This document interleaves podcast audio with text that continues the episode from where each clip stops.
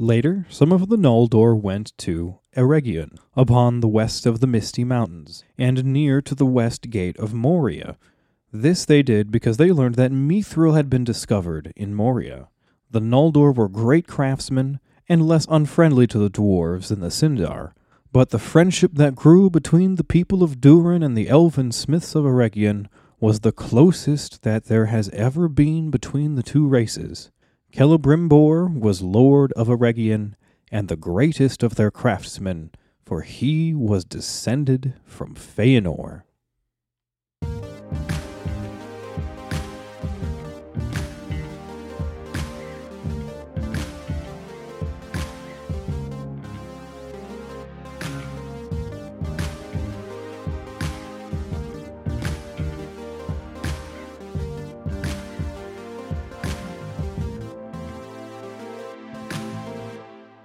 Of course he was. I'm Danny J. And I'm Joel N, and we are Keep, on, Tolkien. Of course. Welcome back, everybody. Welcome back. This is episode 73. Yeah, we're six episodes into season six already. Wow. Things are moving right on along. And we uh, hope you've been enjoying our theme for this uh, half of the season, which has been the new uh, Rings of Power show, essentially. Yeah, we're trying to stay relevant with the Rings of Power show. Yeah, yeah. We've either been talking about the Rings of Power show or subjects related thereto. And Pretty today we've got another one for you. Yes, yes, yes. Today we're going to be talking about Eregion. But before we get too far into things, announcements. Announcements. The one and only announcement. the only announcement we have merch. Uh, merch available. Yay. New t shirts, designs, and other merch to come in the future, guys. But just give it a check out. It's keep on Tolkien podcast dot teemill dot com. Yeah, we've had a lot of fun putting in, you know, some artistic effort into making those. And, Yeah. and, you know, enlisting some of our friends to do the same. We're, we're proud of our friends. And if you're a Trevor stan, like I know you are, he designed some of those t-shirts. He uh, famously designed the Shafted t-shirt, Yeah. which is one of my favorite ones. Get in there and check some of those out. Bigger sizes coming soon. Yeah, bigger sizes coming soon. And just a word on Teemill, they're a really cool company. Uh, they're uh, super environmentally friendly, if that's your Mhm. thing. I really like that about them. But yeah, so check us out there, guys. Yeah, absolutely. So, today's subject, we're going to be talking about the realm of Eregion.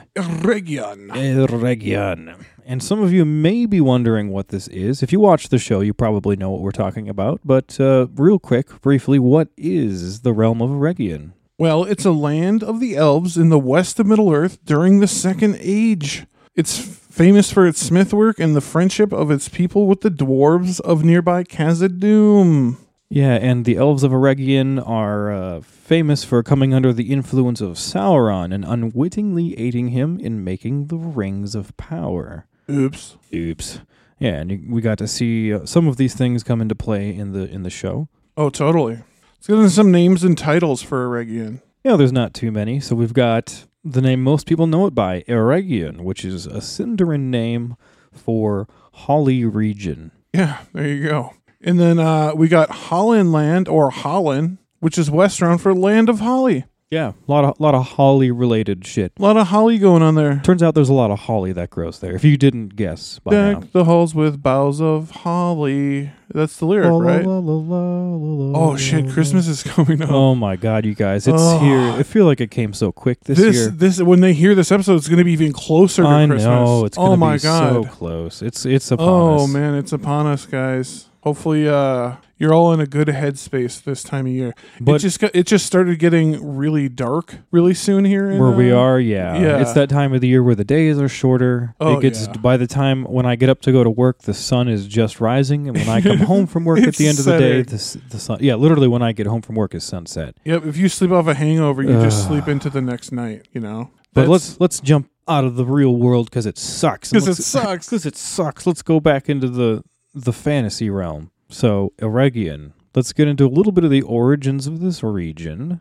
So at the end of the first age, most of the Noldor who remain who remained in Middle Earth, they dwelt in Lindon under the rule of Gil-galad, their high king. Yeah, after seven centuries, some of the elves that were living in Lindon, they chose to depart and they traveled eastward, drawn by the promise of recently discovered mithril in the mines of the dwarves of the Misty Mountains. Me thrill, me thrill. Yeah, so some of these elves went uh, out towards the Misty Mountains, you know, drawn by the promise of Mithril, kind of like a gold rush, I guess you could say. A me thrill rush. A Mithril rush. And they developed the region of Eregion in the year 750 of the Second Age. yeah, yeah, yeah. They Wait. sure did. And we've got an excerpt here from the Appendix B, The Tale of Years.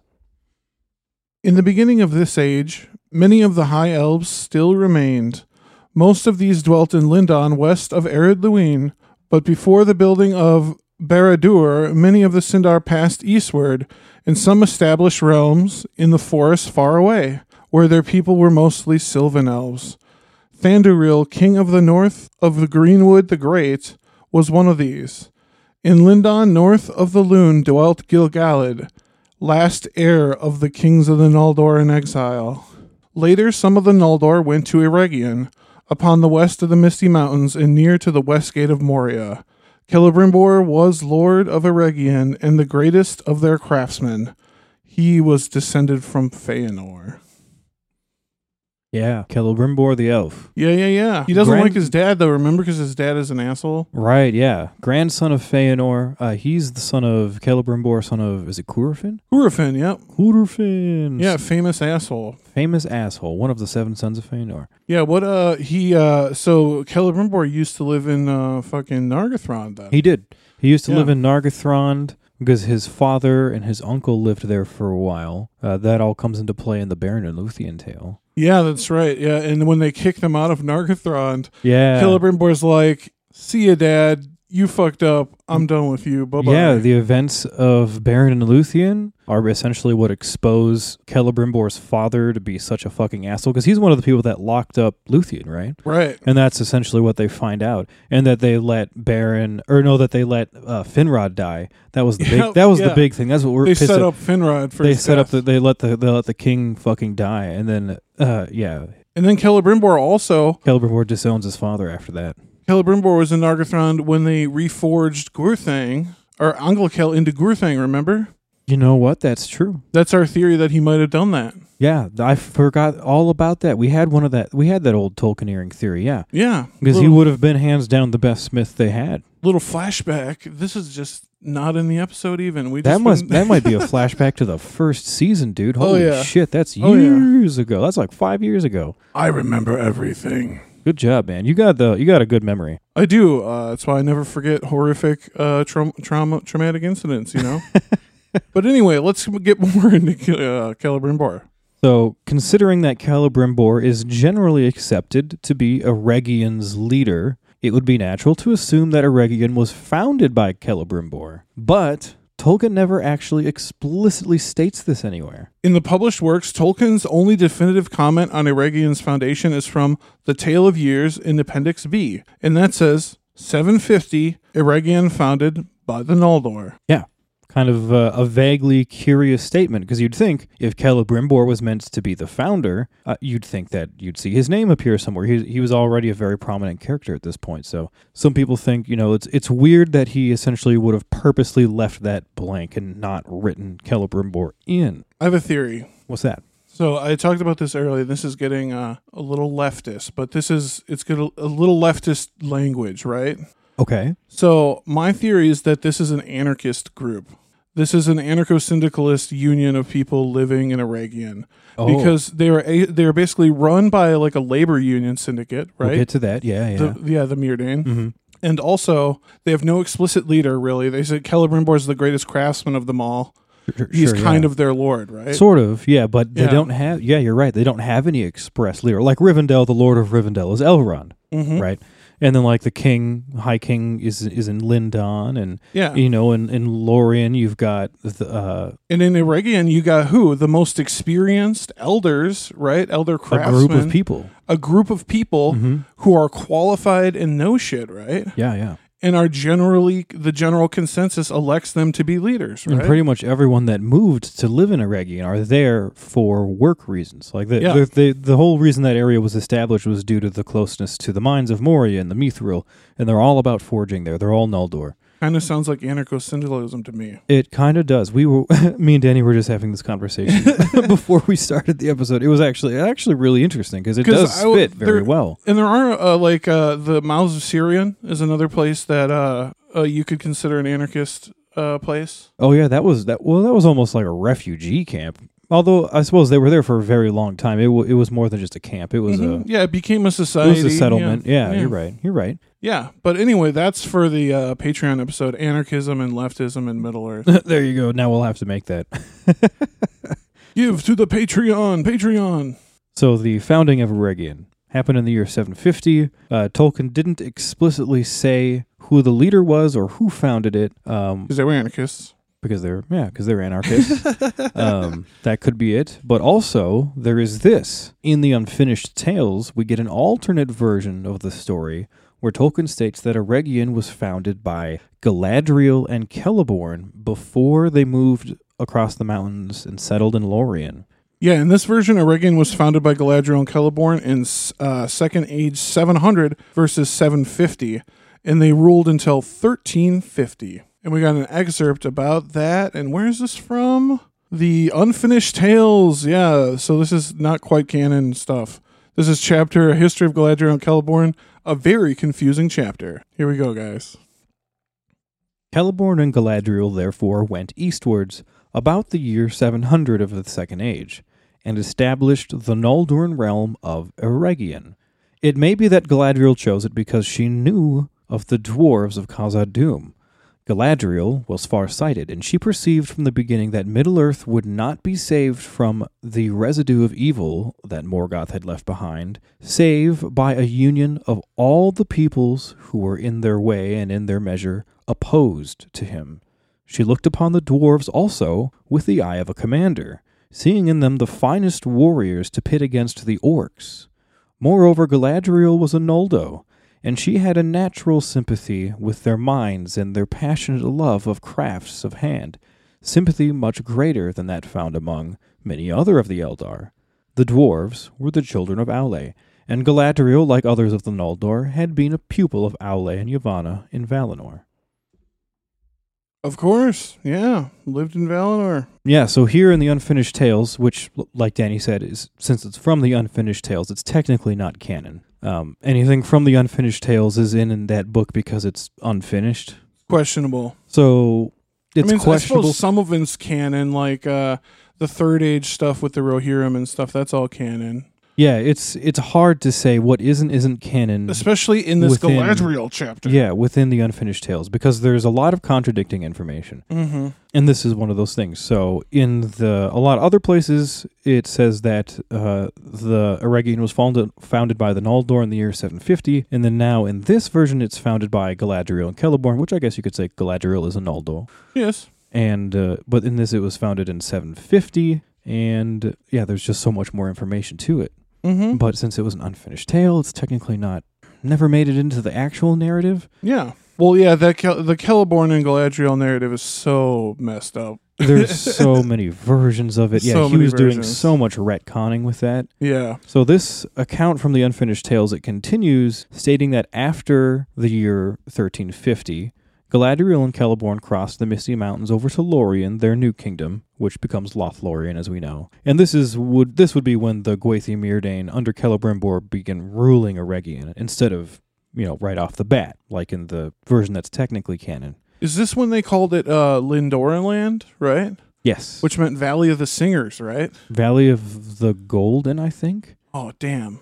Um, There's another na- name for it that means Valley of the Singers, and I can't remember what it is. yeah, this is before it becomes known as Lothlorien. Yeah. But uh, yeah, it isn't quite clear to what extension, you know, like we said before, this account from the Unfinished Tales can be taken as canon. It doesn't. It isn't completely consistent with stuff that's in the Lord of the Rings, but you know, a lot of this remains really interesting possibilities. Yeah.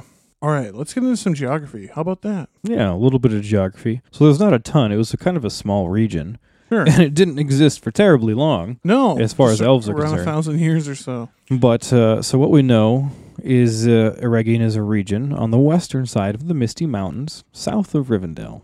We've got a little excerpt here from the Silmarillion of the Rings and Power, of the Rings of Power and of the Third Age. Others of the Eldar there were who crossed the mountains of Ered Luin in that age and passed into the inner lands. But only in Eregion, which men call Hollin, did elves of the Noldorin race establish a lasting realm beyond the Ered Luin.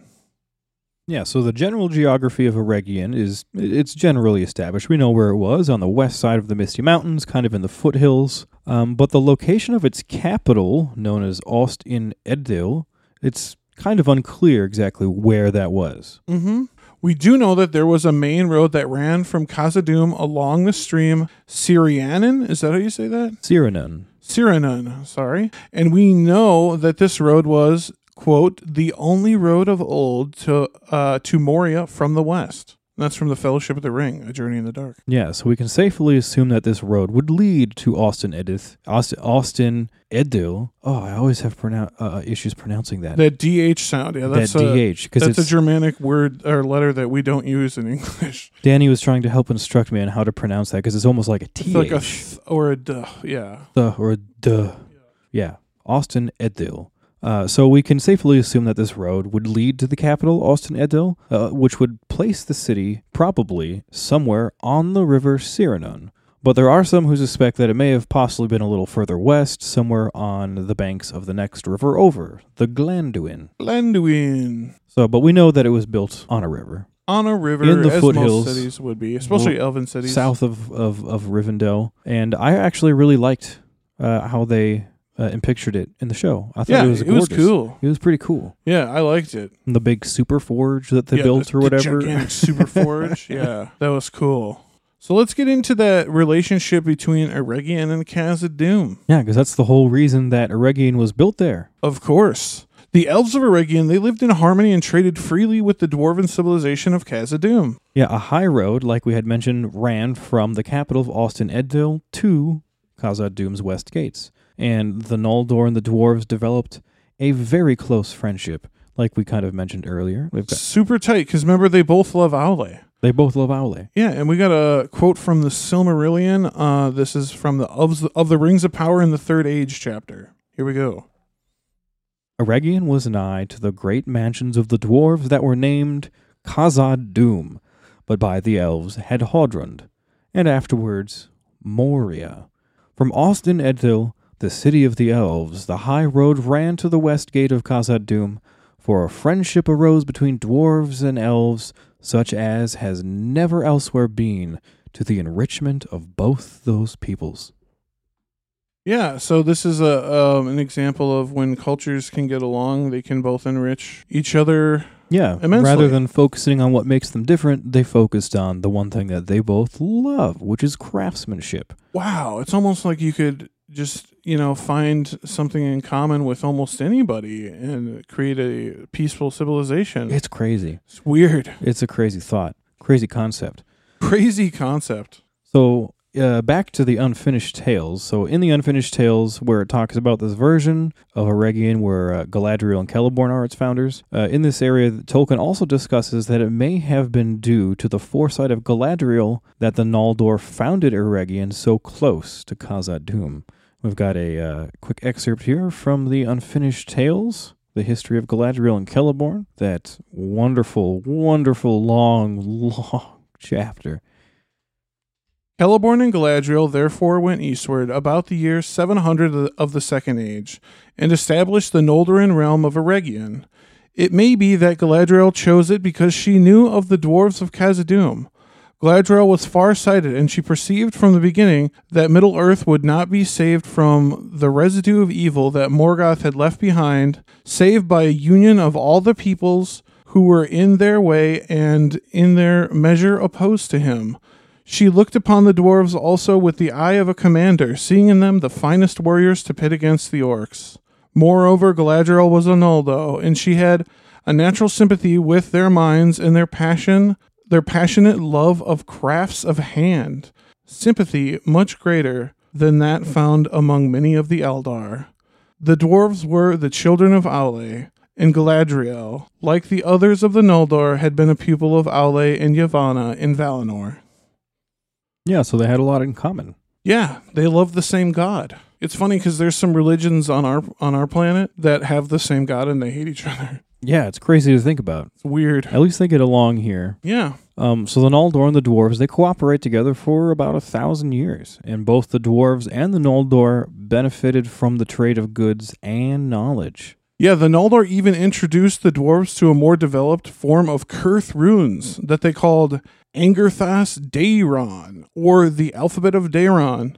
A little bit on Daeron. That's uh, Daeron, the um, The minstrel, the minstrel, Yeah. whom actually fell in love with Luthien yeah, friend of Luthien, in Doriath. back in the back in Doria in the Yeah, first stage. So he, he, would a- sing and she would dance, and it was apparently like the shit. Like just to watch that happen. Yeah, apparently he was one of the most. Uh, he was uh, one of the skilled, one of the most skilled minstrels. He was also apparently a very good writer. He developed an entire alphabet, an Yeah. entire text known as Cirth runes. Yeah, so the Noldor introduced the dwarves to a more developed form of these Cirth runes. Um, the Noldor had taken the original Cirth, known as Certhas Daeron, and they further developed the alphabet using some inspiration from their own language, Sindarin, to essentially make the alphabet more usable by other languages. Before we get into this, just a little bit more on Daeron, all right? This dude was the greatest musician of all time, it developed languages, and Luthien, he was her number two. Yep. How cool is Beren? Yeah, You how, know, like- how cool must Beren yeah, be? how cool was Beren be that this guy was just like not good enough? Not good. know? This guy was like amazing. Yeah, dude. We got a um um excerpt here. Um, this is from the Lord of the Rings Appendix E, writing and spelling. So this is a little bit about the language. The elves of the West, indeed, for the most part, gave up the use of runes altogether. In the country of Eregion, however, the alphabet of Daeron was maintained in use and passed thence to Moria, where it became the alphabet most favored by the dwarves. It remained ever after in the use among them and passed with them to the north. Hence, in later times, it was often called Angerthas Moria, or Long Runes of Moria. As with their speech, the dwarves made use of such scripts as were current, and many wrote the Feanorian letters skillfully. But for their own tongue, they adhered to the Cirth and developed written pen forms from them. Fascinating. Yeah, so the dwarves really picked up Cirth runes, especially when it came to Khuzdul, their language. Yeah, it's really cool. I did not know that that uh, originated from the Elvish Cirth, Yeah, which is which we said cool. is the original language of the Sindarin, right? Or the- Yeah, of the Sindar, yeah, Yeah. from the first age. Yeah, Tolkien, everything Tolkien did began based around these languages. So Yeah. the languages are really cool. really thought out. In the uh, the rare friendship between the elves and dwarves, that was the closest in history we've ever known it to be. Yeah, between dwarves and elves ever. Celebrimbor became close friends with the famous dwarven smith Narvi, and they became homies for life. For real, they were super tight. Two like soup. They were like the the two best smiths that either of their peoples had at the time. Yeah, and Narvi's going to be in uh, Rings of Power season two. Yeah, confirmed for season two. Yeah, that's going to be fun. friend of Celebrimbor, so that'll be cool. Uh, Celebrimbor even helped Narvi construct the famous West Gates of Moria. Yeah, those glowing gates with the ithildin uh, letters. Yeah. Very cool stuff.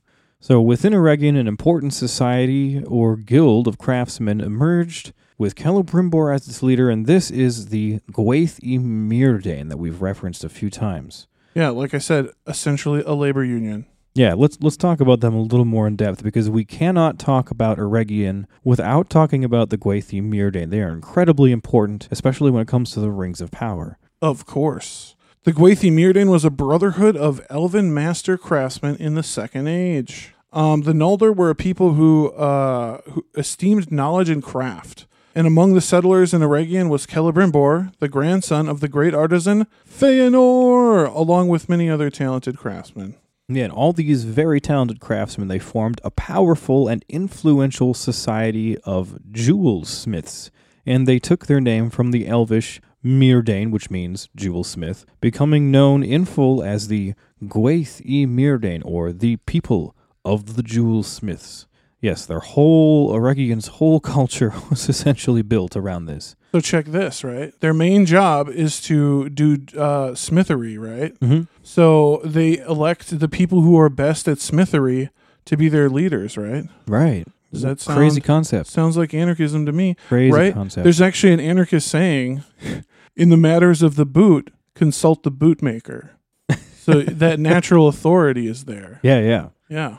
Yeah, I mean, it makes sense. And it's authority derivative derivative of uh, their knowledge rather than the threat of violence. Yeah, There you and go. that's that's exactly what this is. This is an entire all of Eregion was developed around smithing, crafting because of being so close to Khazad-dûm and the Yeah. resources they could get. Mhm. And now you've got this group of the best craftsmen, the Gwathi Mirdane, and actually sometimes they too. yeah they lead it. Uh, sometimes they actually uh, abbreviate their name to just Mirdane, just the jewel smiths. The Zool Smiths. Yeah, uh, they were the ones that constructed the Great Hall in the capital of Ost-in-Edhil, and that Great Hall was called the House of the Mirdane, and it contained all of their fancy forges and workshops, as well as treasuries to hold all of their various crazy works. It must have been a pretty crazy place to be. Yeah, the Gwaiths were said to be the most talented smiths and artisans since Feanor himself.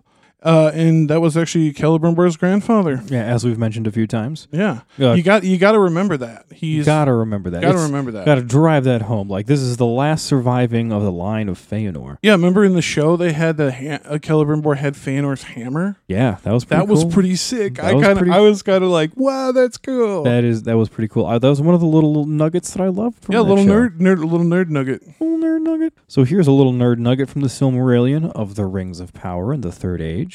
In Eregion, the craftsmen of the Gwathi Mirdane, the people of the jewel smiths, surpassed in cunning all that have ever wrought, save only Feanor himself. And indeed, greatest in skill among them was Celebrimbor, son of Curufin, who was estranged from his father.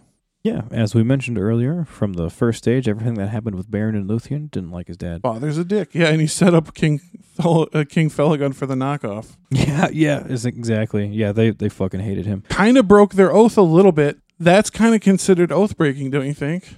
They sat aside and let somebody else die fulfilling their oath rather than help them. I guess I wouldn't consider that oath breaking. It's bending. It's oath bending. I suppose. Yeah. I suppose. yeah, so that uh, that is what uh, brings about the Gwathi Mirdane, and they are generally considered the rulers of Eregion for most of its existence. And they prospered in Eregion, and they grew immensely wealthy over centuries. Yeah, yeah. Let's get into it, guys. That great creation of the rings slash the downfall slash fall of Eregion.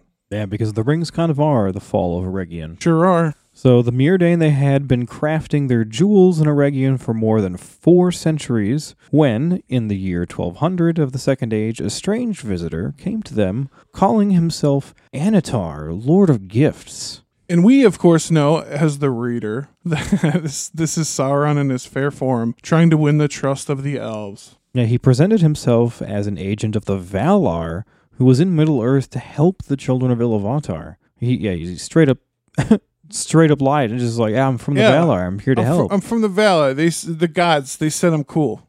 At this point, Sauron, or Annatar, had already been denied the friendship of Gilgalad and Elrond. They were too smart. They saw through the shit. Yeah, they knew something was up with this guy right from the start. They're just like, mm, no.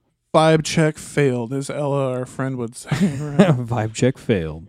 However, the Noldorin Smiths of Eregion, they were more open to his friendship mainly because of the knowledge that he lured them with. Remember, the downfall of the Noldor is always their Yep. seeking of knowledge. I was going to hit the table, but that would sound. That's how Horrific. that's how Melkor got them originally too in the years Yep. of the trees. Yep, always with that thirst of knowledge. And you we think got. they'd learn by now, but You mm, think you think they'd they're learn? so damn thirsty. Yep, Thirsty ass sons of bitches thirsting for that knowledge. thirsting, thirsting for that knowledge. Uh, this, and then we got a quote here from the Silmarillion about all that jazz. It was in Eregion that the counsels of Sauron were most gladly received, for in that land the Noldor desired ever to increase their skill and subtlety of their works. Moreover, they were not at peace in their hearts, since they had refused to return into the west, and they desired both to stay in Middle Earth, which indeed they loved, and yet to enjoy the bliss of those that had departed. Therefore they hearkened to Sauron, and they learned of him many things, for his knowledge was great. And in those days the smiths of the Ost-in-Edhil surpassed all that they had contrived before, and they took thought, and they made rings of power. But Sauron guided their labors, and he was aware of all that they did, for his desire was to set a bond upon the elves and to bring them under his vigilance. Ooh. Yeah, this is uh he's definitely premeditated. Oh yeah, he's scheming. Yeah, this would be uh, murder in the third degree. Is that premeditated or is it first? First. First is premeditated. First is yeah. Yeah. Oh Pre- man. premeditated moida. Pre- premeditated trickery right here. So and now let's switch back to non-canon land. Yeah, so the following is an account of what happens next in the Unfinished Tales version of the story, you know, where Galadriel and Celeborn were the founders and early leaders of Eregion. So let's jump back into uh, the part, the tale that includes Celeborn and Galadriel. This is a uh, excerpt from the Unfinished Tales. Again, the history of Galadriel and Celeborn. Sauron used all his arts upon Celebrimbor and his fellow smiths, who had formed a society of brotherhood very powerful in Eregion, the Gwaith-i-Mírdain, but he worked in secret, unknown to Galadriel and Celeborn.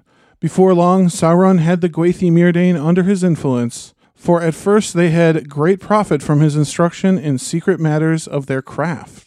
So great became his hold on the Mírdain that at length he persuaded them to revolt against Galadriel and Celeborn and to seize power in Eregion. And that was some time between 1350 and 1400 of the Second Age. Galadriel thereupon left Eregion and passed through Khazad-dûm into Lorin, Lorinand.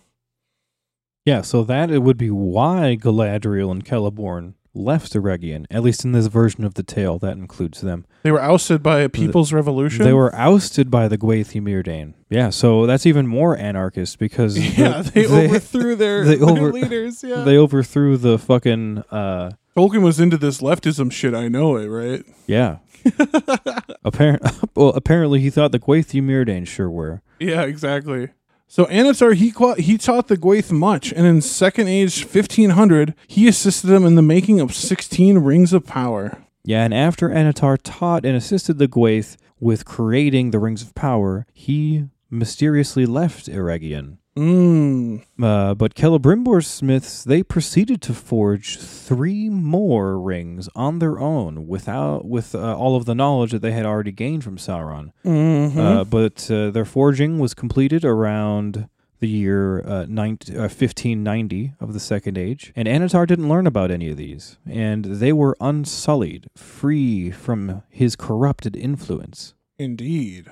When Sauron created the One Ring in uh, Second Age 1600, the elves who wore the Rings of Power heard his voice and released uh, and realized that they had been deceived. Yeah, so while those three rings of elven, three elven rings that were unsullied by Sauron's corrupt influence in their making, they were still subject to the one. So when the one was made, yeah, they felt that, and they realized that they had been deceived. And in the year 1693, Celebrimbor sent his three rings out of Eregion for safekeeping. He, of course, gave Nenya to Galadriel and Lothlorien, who advised him to send the other two to Lindon away from Sauron. So he gave Vilya to Gil-galad and Narya to Círdan, both in Lindon. Yeah, and this brings us to a, a little segment here that uh, we decided to call Middle Earth Home Shopping Network. Middle Earth Home Shopping Network.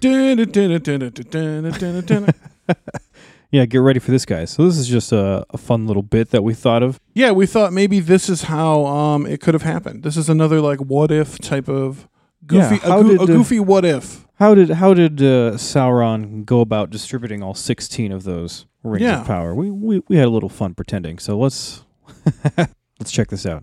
All right, let's take it away to Middle Earth Home Shopping Network, guys.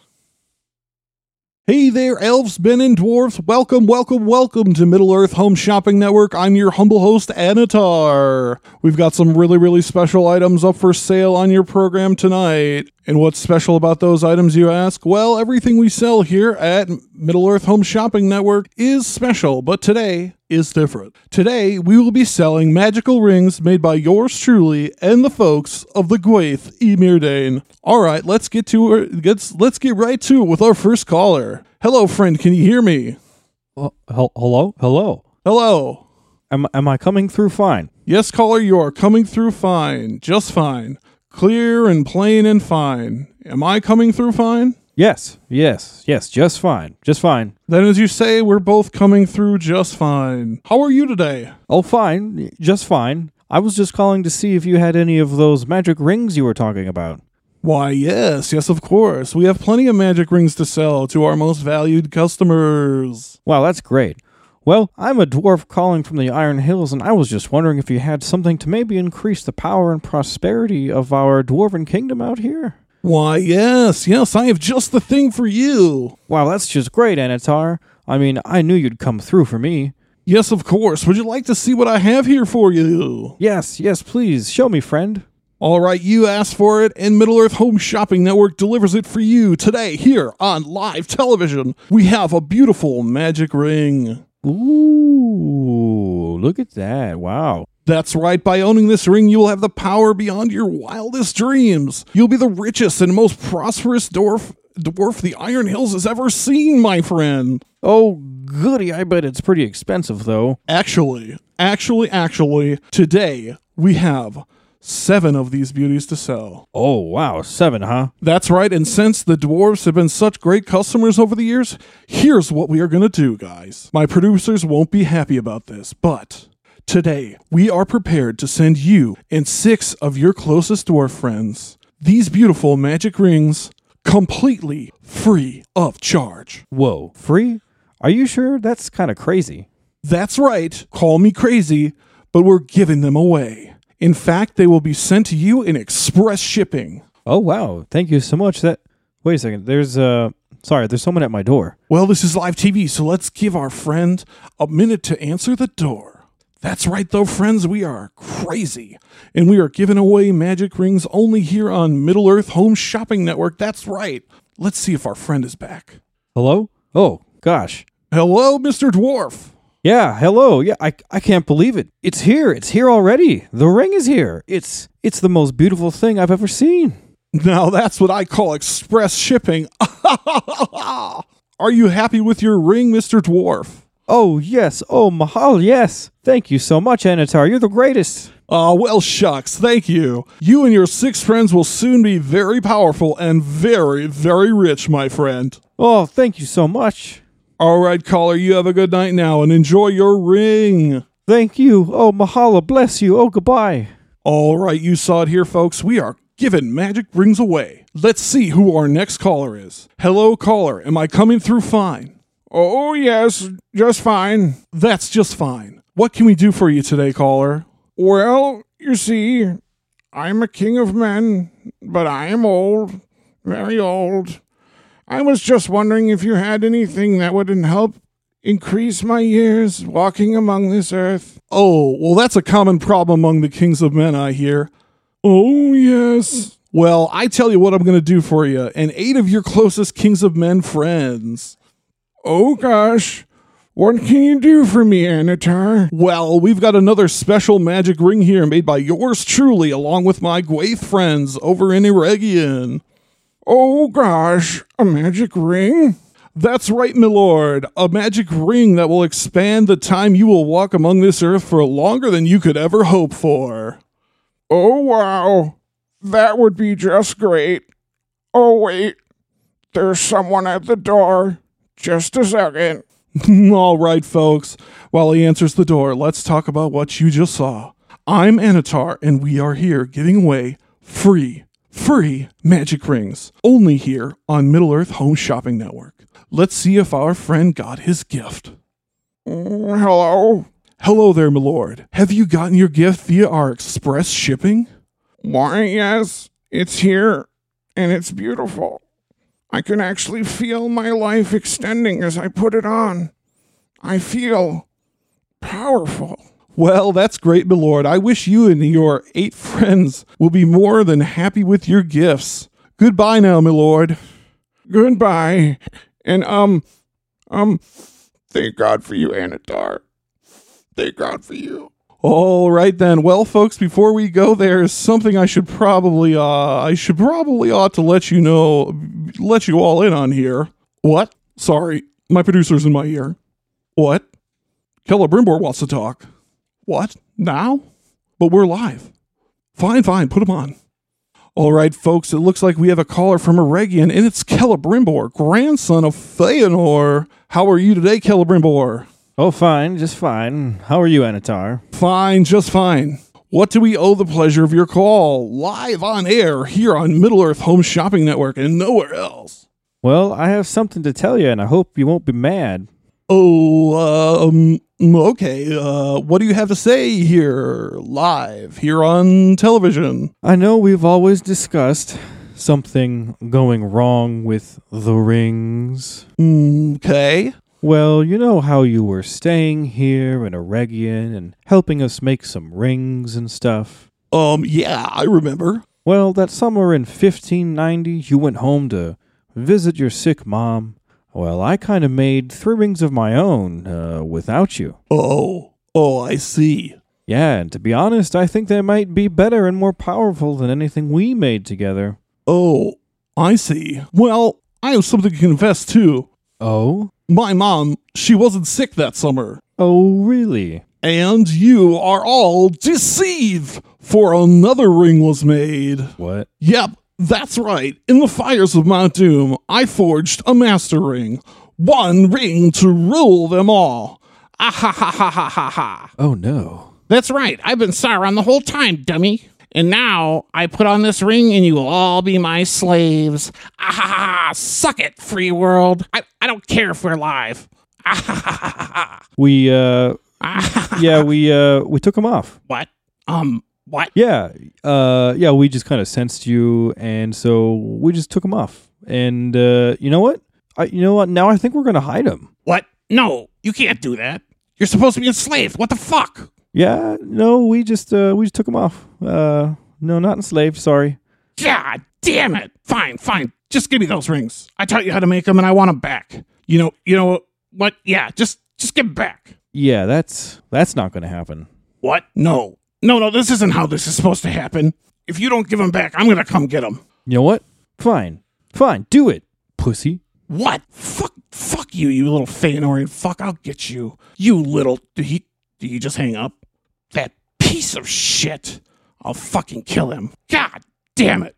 I don't care if we're live. Fine, cut the feed. I don't give a fuck. All right, guys, that's the end of uh, the um, Middle Earth Home Shopping Network. Just some, just some fun. Sauron getting get, giving his rings out. yeah, that was a weird one.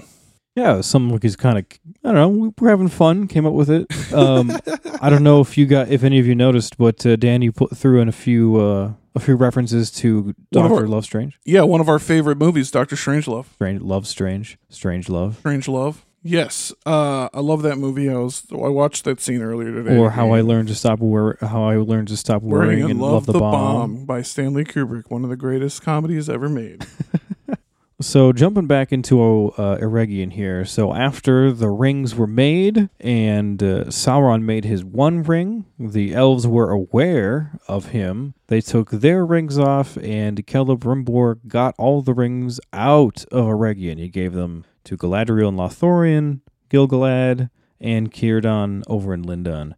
So Sauron then became very upset and began a campaign to retake the magic rings and destroy any resistance against him. Hmm The elves of Eregion did not stand alone against Sauron. No, no. From Lindon, Gil-galad sent a force commanded by Elrond to lead to lend them aid. But unfortunately, before Elrond could come to Eregion, the Dark Lord demanded that the Rings of Power be turned over to him, and when he was refused, he brought his full force against Eregion. He's about to dick slap Eregion. And here's a quote about it from the Atlas of Middle Earth, the Second Age, Advent of the Dark Years. Is this about a dick slap? Is this quote about a dick slap, Joel? I suppose it kind of is about a dick slap, honestly. It's Okay. sort, sort of is about a dick slap. Well, here is here it is, guys. A quote about the dick slap. When Sauron realized that his deceptions were revealed, he chose to wage war to punish the elves, gain the rings, and establish his dominion. For a century, he built his armies. Then in 1695, he assailed Eregion. Gil-galad sent Elrond with aid to Ost-in-Edhil, but before he arrived in 1697, Celebrimbor was slain, and the city had fallen. Khazad-dûm and Lorinand assisted Elrond's forces, but they were too few to break the hold of Sauron, and Elrond retreated north and the surviving Noldor, uh, along with the surviving Noldor, and they built Imladris. Yep, that's how Valley of the Cleft became a thing. yeah, the, they sort of yeah, it sort of began as a, uh, refugee. refugee. from the fall of Eregion. Yeah. yeah. refugee camp. I love how that's how glam the elves are. Our refugee camp will be one of the greatest cities ever the built. greatest ever. They're, they're great. So, in the year 1697, this is when Ost-in-Edhil fell, and Celebrimbor himself, leading a last desperate defense on the steps of the Jewel Smith's guild house, was also killed. He was taken captive by orcs, then shot through with orc arrows, like Saint Sebastian by some accounts. Mm-hmm. I love that wasn't in the outline, but I added it. It's true. Sauron used Celebrimbor's body as a banner, and he turned to face Elrond's army approaching from the north. That's pretty fucking metal. It's pretty sick. Yeah. So he chased off Elrond's armies using Celebrimbor's dead body Look what we did to as a banner. Feanor's grandson here. Yeah, that's pretty fucking intense. Um, so Gath- uh, Sauron gathered up uh, what rings of power he could that remained, and he laid waste to the land of Eregion. Yeah, we just learned in another in the uh, Mordor episode. It was for six years. Remember? Mm-hmm. Just raided the place. Just fucking destroyed that place. He literally razed it to the ground. And the surviving elves, uh, they either scattered, and there are various accounts of uh, their their fates after that. But as we know, some fled northward to join Elrond's hosts, and uh, they joined his forces as they retreated. Yeah, some of the elves of Eregion settled at Rivendell when Elrond founded it shortly after. They were joined there by others of their kind who had escaped into the wild and only later found their way back to safety. Yeah, many of these people seem to have later. Uh, many of the people from Eregion uh, seem to have later abandoned Middle Earth and eventually sailed west. So there weren't too many uh, folks from Eregion left after the fall. And after this, the realm of Eregion was gone, and that area became known as Hollin. And uh, that is more or less brings us to the end of the history of Eregion. It's not terribly long, but uh, it it was only around for like we said a thousand years. So we're, we figured it'd be appropriate to end off uh, this history with a lovely quote from the Fellowship of the Ring, Yeah, uh, the chapter, book two, chapter three, where the ring goes south. So this is essentially when the love this chapter. yeah, this is when the Fellowship comes across Hollin, Old Eregion, for the first time. The travelers reached a low ridge crowned with ancient holly trees, whose gray green trunks seemed to have been built out of the very stone of the hills. Their dark leaves shone, and their berries glowed red in the light of the rising sun. Gandalf stood at Frodo's side and looked out under his hand. We have done well, he said. We have reached the borders of the country that men call Hollin. Many elves lived here in happier days, when Eregion was its name. Let us be glad that the first stage of our journey is safely over. I think we will rest here, not only today, but tonight as well. There is a wholesome air about Hollin. Much evil must befall the country before it wholly forgets the elves, if they once dwelt there. That is true, said Legolas. But the elves of this land were of a race strange to us of the sylvan folk, and the trees and the grass do not now remember them. Only I hear the stones lament them. Deep they delved us, fair they wrought us, high they builded us. But they are gone. They are gone. They have sought the havens long ago. Yeah, Eregion is a thing of the past. Yep, It is history. sucks. One of the only anarchist strongholds Yeah, in all of Tolkien. Yeah. So, just a few final thoughts. Yeah, we we uh, learned that Eregion essentially is kind of an anarchist stronghold. We thought that was really cool. It's kind of based. And uh, even in this in the version of the story that uh, starts with Galadriel and Celeborn, they're even driven out by the anarchists. Yeah, popular which is really interesting.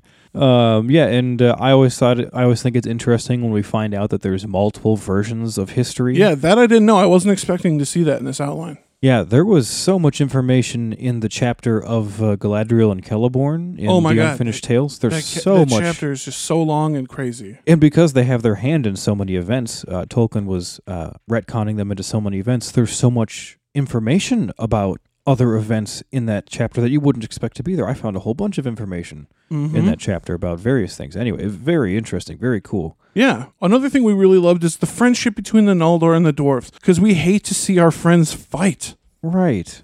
And you know, this is also one of the things that we think they did so well in the show. Yeah. is covering the friendship between the elves and the, and the dwarves. And this, And it's it- only going to get tighter in season yeah. two. In, Yeah. and right now, it's between Elrond and Durin, uh, but we should be seeing a friendship Narvi develop and between Celebrimbor, too. Narvi and Celebrimbor. Yeah. Yeah. So this is going to be dope. Yeah, this is technically the closest elves and dwarves ever are. Ever are. They're tight as fuck. It's pretty fucking cool. So, uh, the and the Eregion, it's just it's a very interesting region to know the history of because the, the Rings of Power originated there, Mm-hmm. and the Gwaith-i-Mírdain are such an interesting group of people, such good smiths, Totally. to- Totally. to, produce all this shit. yeah. Um, and a labor union syndicate, right? yeah, Yeah. yeah, essentially. In in some accounts, uh, because they made the the sixteen, the twenty rings, the main rings of power, right? Mm-hmm. But uh, there are some accounts that say that they made many, many, many, many other Oh, minor rings, yeah. minor rings well, of power. because yeah. in The Hobbit,